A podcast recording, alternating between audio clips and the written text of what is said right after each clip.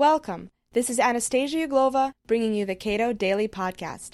Be sure to log on to our website, www.cato.org, for a full archive of our podcast as well as many other audio offerings. On September 17, 1787, the United States Constitutional Convention signed the U.S. Constitution into the highest law of the land. To celebrate Constitution Day and the publication of the fifth volume of the annual Cato Supreme Court Review, the Cato Institute would like to offer you a copy of the Pocket Constitution completely free of charge. Just send an email with your name and address to constitution at cato.org for your free copy. For today's podcast, I am speaking with Roger Pilon, Vice President for Legal Affairs and Director of the Center for Constitutional Studies. This is the fifth annual Cato Supreme Court Review. Why did you decide five years ago to begin publishing this review? Well, the main reason is because there was no such review out there. Over the years, we've seen articles critiquing the court from a classical Madisonian perspective scattered throughout law reviews around the country. But what we wanted to do was to provide one place, one locus, whereby a person could turn to find a critique of the court's term just ended, plus a look at the cases coming up, from this classical liberal Madisonian perspective, whereby the Constitution is viewed as protecting individual liberty through limited government. And so we set in motion this review five years ago, and we've now produced five annual reviews. And so there is a record there for students of the Constitution, students of the court, and indeed for judges and justices as well to find out what it is that the Constitution stands for, at least from our perspective, of what Madison, Jefferson, and other founders would have thought were they to look at the court's decisions today. And what are the highlights of this year's Supreme Court review?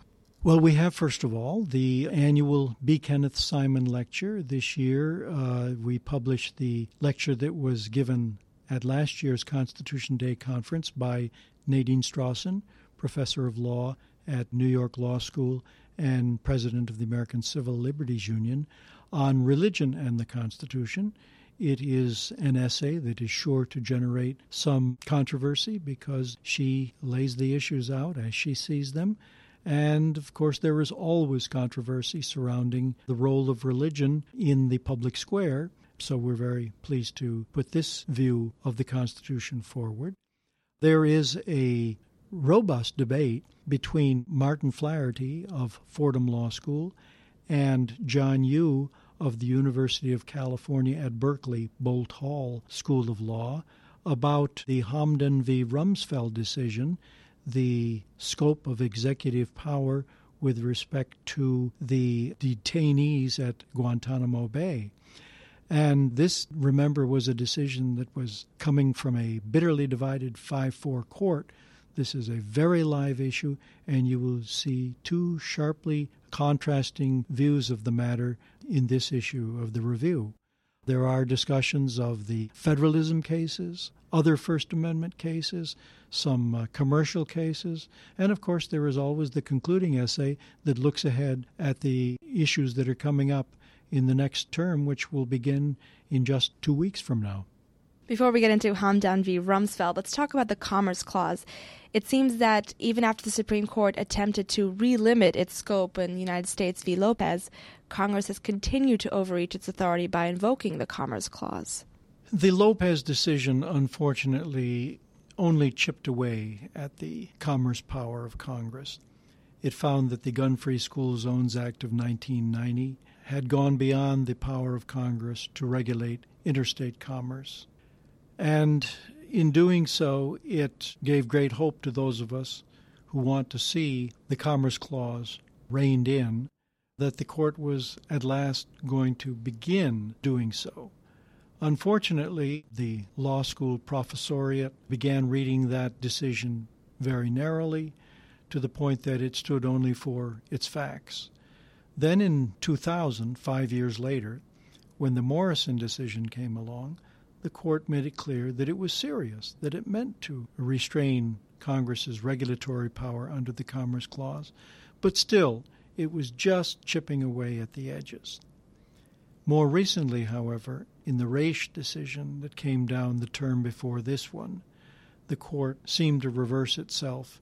And today one can say that there is virtually no limit on Congress's power to regulate anything and everything under its power to regulate interstate commerce.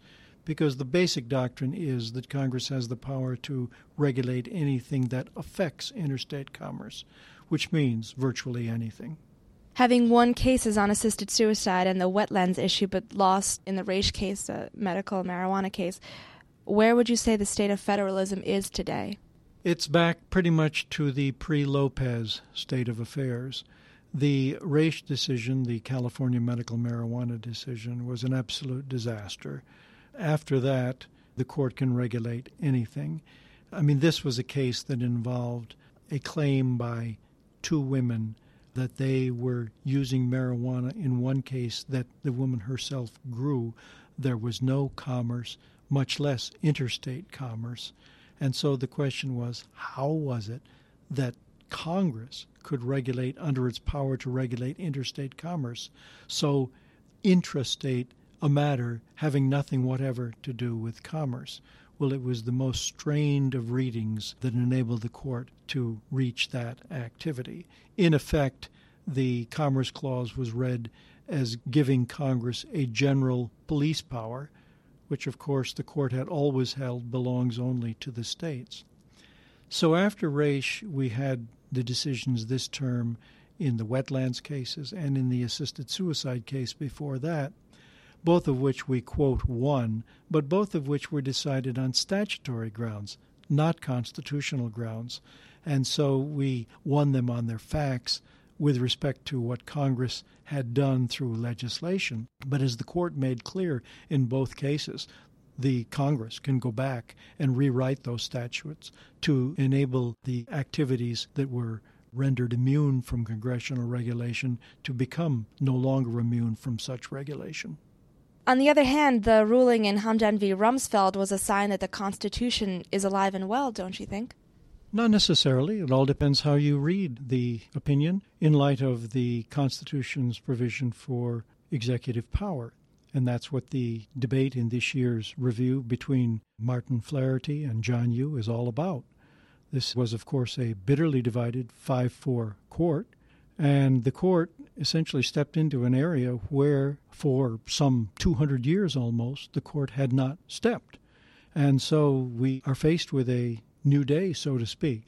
In fact, I will read to you from my foreword in this year's review an article that came out in the New York Review of Books after the Hamdan decision came down by David Cole of Georgetown University, one of the major critics of the administration. He writes in the New York Review of Books the Supreme Court has said in the past that foreign nationals who are outside U.S. borders, like Hamdan, lack any constitutional protections. Hamdan was a member of the enemy forces when he was captured, and courts are especially reluctant to interfere with the military's treatment of enemy aliens in wartime. He filed his suit before trial, and courts generally prefer to wait until a trial is completed before assessing its legality. And as recently as World War II, the Supreme Court upheld the use of military tribunals and ruled that the Geneva Conventions are not enforceable by individuals in U.S. courts, but may be enforced only through diplomatic means. Finally, the Detainee Treatment Act of 2005 required defendants in military tribunals to undergo their trials before seeking judicial review and prescribed the D.C. Circuit as the exclusive forum for such review. Having said all of that about how the court has acted for nearly 200 years, he then went on to characterize the decision as equal parts stunning and crucial. Indeed, stunning and crucial is right, because the court did something here that it had never done before, and it raises the question where is the precedent in this? What does the Constitution say about this? Is this an entirely novel reading of the Constitution? Will it stand in light of future courts and in light of the fact that it was a 5 4 decision? This is uncharted territory that we're in right now. And I would point out this there are parts of the Constitution that leave certain issues to political determination rather than to determination by complex and extensive lawmaking. Two such areas have traditionally been the conduct of foreign affairs as between the two political branches Congress and the president, and campaign finance, which seems to be utterly unconnected, but in fact is connected by this same fundamental point. The Constitution leaves these two areas essentially to political determination rather than to determination by specific laws and by the courts. But in recent years, we have seen Congress intruding in both these areas with micromanaging both campaign finance and foreign affairs. So, by no means is it clear where we are going in these two areas. These are very much up for robust debate over the coming years, and that's what this debate in this year's review is all about. If you enjoyed this program, consider subscribing to Cato Audio, a dynamic 60 minute monthly recording that brings you inside the Cato Institute for highlights from exceptional, one of a kind lectures and events on key issues of the day presented by nationally known scholars, authors, and political leaders. Cato Audio is available on our website as well as on iTunes and audible.com.